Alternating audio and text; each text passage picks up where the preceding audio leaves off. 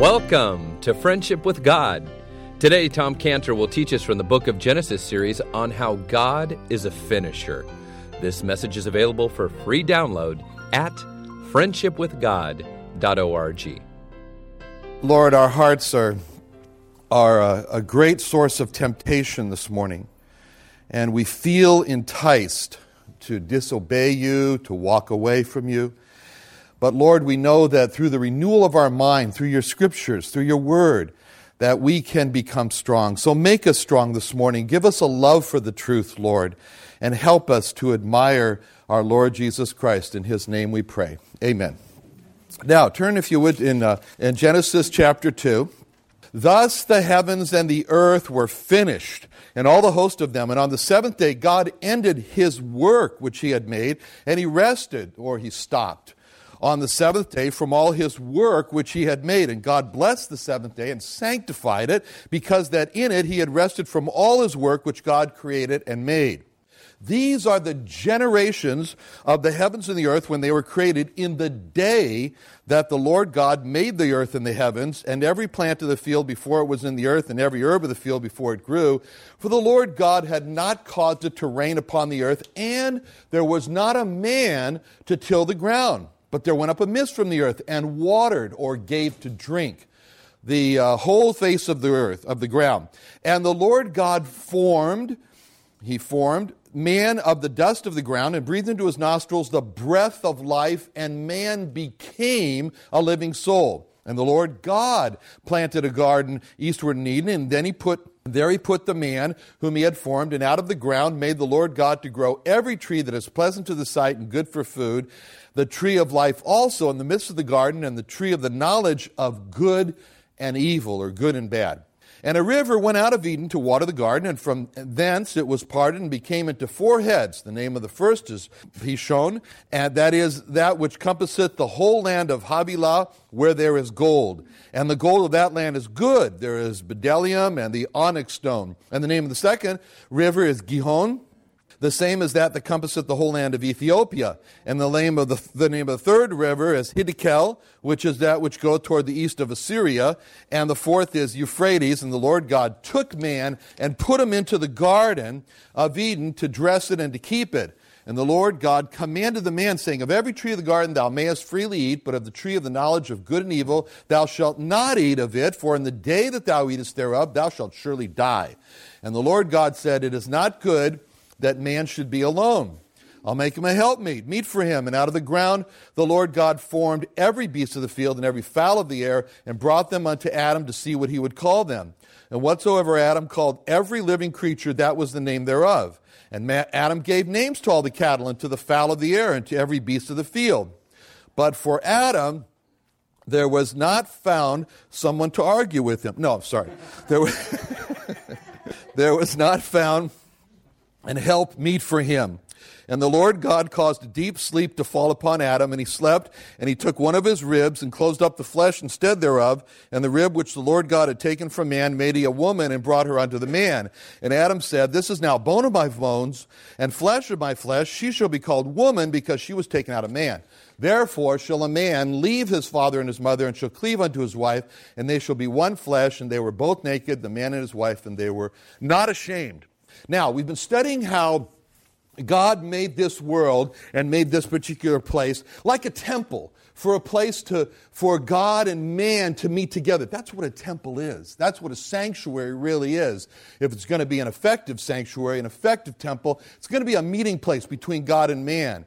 And last week we saw also from Isaiah 9 6 how important it is as we come to the temple of God, albeit here in church or in our morning devotion time, wherever it is, that we worship the Lord Jesus Christ as our hero.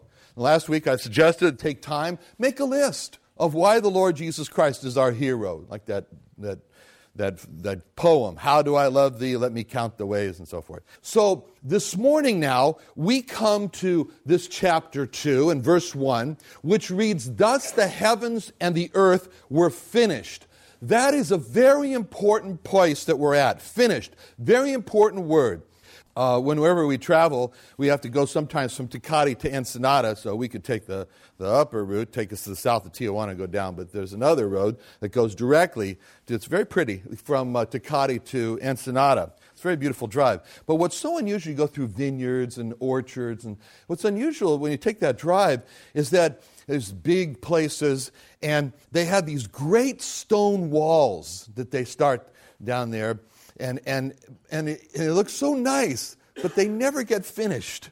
You know, they just kind of like start and they look so good, and all of a sudden it's just like, then there's barbed wire. But it, it's, and you could sort of see as we drive through there, see, boy, somebody had some great plans for this big wall, you know, so, but they never get finished, you know, so sometimes we do that too. We have great plans, we don't finish, but that's not God. God is all about finishing what He starts. And this is the first of three great finishes that God has that we learn about. This verse 1 of chapter 2 is the first one. That's the finish of the creation. Thus were the heavens and the earth were finished and all the host of them. Now, you know, a second finish. I know you've got one. What are you thinking of? The second finish at the cross, right? In John 19:30 when Jesus it said, when he had it says he when he received the vinegar and then he said it's finished and he bowed his head and gave up the ghost. What was that finish? That was the finish of our redemption. First one creation, finish of our redemption. Now, that's a very important finish for us as believers, and I want to show you this because, and turn if you would please to Psalm 22. Because here in Psalm 22, it, it, it speaks about the crucifixion and the work that he did on the cross when he made the atonement. He did the atonement work on the cross. That's what he finished. And it says in the very, and, and you go through this chapter, and it's got that whole history here of how he starts off by saying, My God, my God, why hast thou forsaken me? Why art thou so far from helping me from the words of my roaring and so forth? And you get the description. They pierced my hands and my feet, and my, my, and, and, and uh, my strength is, is, is dried up like a potsherd and so forth. But you get, and, you, and, and, and you, there's a transition that occurs in this great work, and that is happens there in, in uh, verse 21 is where he's dying and he's asking the Father to save him from the lion's mouth, which he does, and he's heard from the horns of the unicorns. And then the transition happens in verse 22 where it's now the declaration. And he says, I will declare thy name unto my brethren. And our part comes in in the last two verses, verse 30 and 31, because it speaks about us. Who are we? In verse 30, we are the seed that shall serve him. We are the seed that shall serve him. We are the ones who are counted as the generation, as his continue, as, as if we were his children. And what do we do in verse 31? We come First we come, they shall come. That means we go. We seek those who need to know, the lost, about what he did. And what do we do when we find them? It says in 31, we declare, or we preach, or we tell boldly. And what message do we tell? We tell that the Lord Jesus Christ is the righteous one. He was the perfect sacrifice. Unlike man, we tell. And what do we tell? That he hath done this, or that he finished this. In other words, what he finished on the cross is our message as his children, as his believers. We talk about that. That's the second great finish in the Bible. But there's another one. Turn to Revelation chapter 21, and here we see verses 5 and 6. And here it says, And he that sat upon the throne said, Behold, I make all things new. And he said unto me, Write, for these are the things, these are the words are true and faithful. And he said unto me, It is done, or finished. It is finished. I am Alpha and Omega, the beginning and the end. I will give unto him that is athirst the fountain of life the fountain of the water of life freely. That's the third great finish in the Bible. What's that finish of? The new creation. So there we have it, the three things that are very important as far as what God finished His creation, which we're studying now, the redemption that He accomplished on the cross, and the future new creation. Okay, now we come to verses 2 and 3 of chapter 2. And here we are at the subject of the Sabbath. We come to the Sabbath. The Sabbath is so commonly misunderstood. I mean, there are people who think it's the most important issue is over the Sabbath on the day that it's observed, on which day it, it's observed. It's the, like it's the greatest commandment. And so let's ask the question this morning what is important about the Sabbath? What's important? Well, to keep the Sabbath is one of the Ten Commandments, as you know, from given to us in Exodus 20. Anybody remember why the Sabbath? What is unusual about the Sabbath that is not mentioned in any of the other nine commandments? There's no not, right? There's no not. That's very unusual. I remember as a little kid sitting in, in a synagogue, and they always put the Ten Commandments, the stained glass. So, so anyway, and you look up there, and you see those in Hebrew written, you know, and it's it's not gentle. It's not it's not like it is in our in our in our gentle Bibles, you know, thou shalt not. It's not suggestive. It just comes out with this finger pointing at you, says, no, no, no, no, no. That's the way it goes.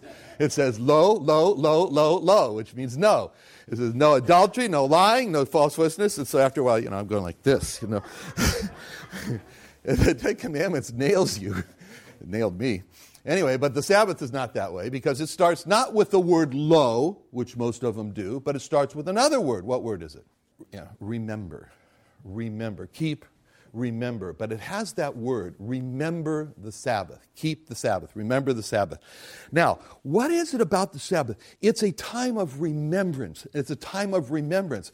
And what is it that we're supposed to remember about the Sabbath? What is it that's so unusual about this the, uh, that, that, that we are to remember and not forget? Well, now look at Exodus 20, verse 11. Exodus 20, verse 8. Remember the Sabbath day to keep it holy. Six days you shall labor, do all your work. Seventh day is the Sabbath of the Lord thy God. Okay?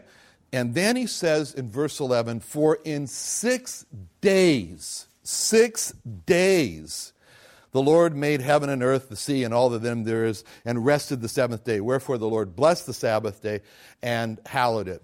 You see, the Sabbath is important because it's a remembrance that God really did create everything in six days. In six days. I've told you that before. I think I have. Six literal days.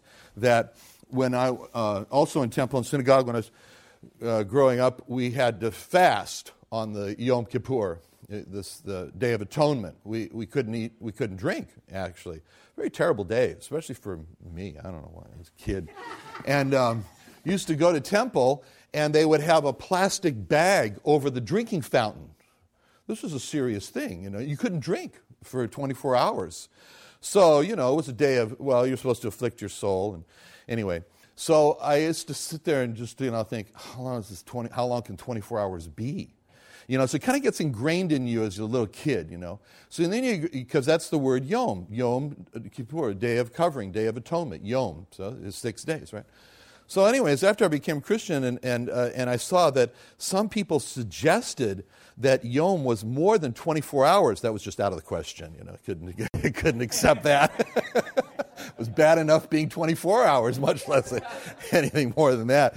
But that's the Sabbath, is to remember that in just six 24 hour periods, God created the, everything that we see. It's a day of worship. It's not, a, it's, not, it's not supposed to be a day of your normal work or your servile work. It's a day of worship. It's a day of remembrance. That's what we're doing today. This is the Lord's day for us because we don't work and we are focused on Him. So, in essence, the principle of the Sabbath, we're keeping the principle of the Sabbath. And we don't have animals that would fall into a ditch, but anyway, we would help it out if, it, if we did because that's not the issue, is, is what is, is the work. The issue is, the issue is remembering the Lord. Remembering the Lord. It's great to remember the Lord today, and that's a wonderful thought and message. I also was remembering about what you said in Genesis chapter 2, verse 1 about how the heavens and the earth were finished. And that word finished is actually the first mention of the word finished in the Bible. Now, as we build our friendship with God, what can we learn from that word finished that tells us more about the character of God? Well, you're absolutely right. That's the first time in the Bible that the word finished is used.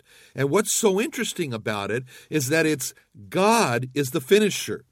God is the finisher. So the first time that we have in the Bible the word finished used, it's God who is finishing. And he finished the heavens and the earth here. But what it teaches us is that God is a finisher. And there's some wonderful examples throughout the Bible of God in the finishing mode. He says, for example, in Daniel 9:24, he says to, to Daniel, he says, 70 weeks are determined upon thy people and upon thy holy city to finish the transgression and to make an end of sins and to make reconciliation for iniquity and to bring in everlasting righteousness and to seal up the vision and prophecy and to anoint the most holy. You know, from this verse here, what's so interesting about it is that God says there's a limit here 70 weeks. And, and the, this is the time to finish the transgression, make an end of sin, make reconciliation for iniquity, bring in everlasting righteousness. What a wonderful description of the cross. What happened at the cross is described perfectly in this verse here. That's the place where the end of sins was. That, that was a place that made the end of sins, the end of our sins. What is the end of our sins? Are we going to have to remember our sins for eternity? No, because at the cross, God made an end of our sins. And then he said, to finish the transgression. Are we always going to be known as those who transgress? No. At the cross, God finishes our transgression. And how does he finish it? He finishes our transgression. He makes an end of our sin by paying for our transgression, by paying for our sins. So the place of the payment where he made the transaction and put across the most valuable payment, which was not silver, not gold, as Peter told us, but his own precious blood. And that precious blood went across the table, and, and the Lord Jesus Christ said, There, I'm paying for the debt of the transgression of man. I'm paying for the debt of the sins of man. And that's the place where God the Father said, Payment received, finished the transaction, finished the transgression, finished the sins. Payment has been in full made. And then he said to make reconciliation for iniquity. So not only was the payment for sins had to be made, but there was the problem of what sins, what our sins did, what our transgressions did. They put a wedge between us and God. They separated us from God. This was horrible. This is like we are underneath the water as divers in a diving bell, and somebody on the surface of the ship stepped his foot on our airline and we were separated from our airline. Why is it like that? Because God is our life. We saw that in Genesis where he breathed into man. God breathed into man the breath of life. Life is associated with God, and God breathed into man the breath of life. So God is our life, just like a diver needs that air for his life. And so what happened is that the sin put its foot on our airline and it, it put us into death and it put us into separation from God. So, how does the reconciliation take place? How does the bringing back of ourselves to God occur? It occurs at the cross. At the cross, reconciliation was made for iniquity. And then that verse goes on to say that God then brings in as like a parade is coming down the street, and he brings in everlasting righteousness. The righteousness of the Lord Jesus Christ becomes ours at the cross. So at the cross, so much was finished and so much was started. What was finished at the cross? Our transgressions and our sins. What was started at the cross? An everlasting reconciliation with God that our iniquity had caused the separation of, and an everlasting righteousness. It's all at the cross. At the cross. That's where God did so much of the finishing work. And it's also interesting when we think of the of the of the of God the finisher in John chapter 4 verse 34 where the Lord Jesus Christ said, "My meat is to do the will of him that sent me and to finish his work." You know, one time my dear dear friend uh, John Potts, Dr. John uh, Professor John Potts who I've known for years. He is the father of parathyroid hormone research. He is the director of research at Harvard uh, Medical School, one of the uh, uh, teaching hospitals, um, Massachusetts General Hospital in Boston. And my dear friend uh, John Potts, uh, virtually all the researchers, uh, I have worked a lot in this area of parathyroid hormone. And all of the researchers, really, most of them came out of his laboratory. And he told me uh, when he went to go talk to his mom, and he started this work over 50 years ago in uh, PTH. And he said to his mom, um, Mom, or at least it's over 40 years. But anyway, he said to us, uh, he says, Mom, I'm going to start to research on parathyroid hormone. And, uh, and, you know, here's John Potts. He's a professor of medicine uh, over there, as I mentioned. And, uh, and uh, anyway, and so his mother said to him, That's wonderful, Johnny. That's wonderful. When will you end? When will you finish it? And he said to his mom, Mom, I'm never going to finish it. I don't want to finish it because I love to do the research on parathyroid hormone. Well, God bless uh, John Potts. But that's not what the Lord Jesus Christ was saying here. He was saying, My meat is to do, but I'm not so in love with the process of it all because he said, My will is to do the will of him that sent me and to finish his work. In other words, he had a goal, and it wasn't just the process of doing the will of God, but it was to finish it. It was to finish it. Why? Because John 5 verse 36 says this I have a greater witness than that of John, for the works which the Father hath given me to do? No. It says, the works which the Father hath given me to finish, the same works that I do. So, in other words, in the mind of the Lord Jesus Christ, yes, his meat was to do the will of God. Yes, he enjoyed doing the will of God.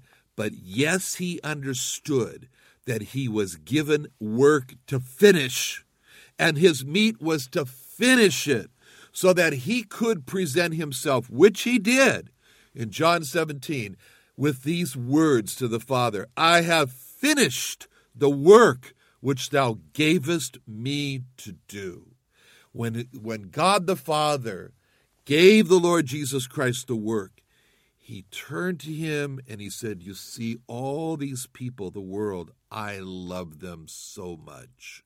I love them so much that I'm going to give you my only begotten Son.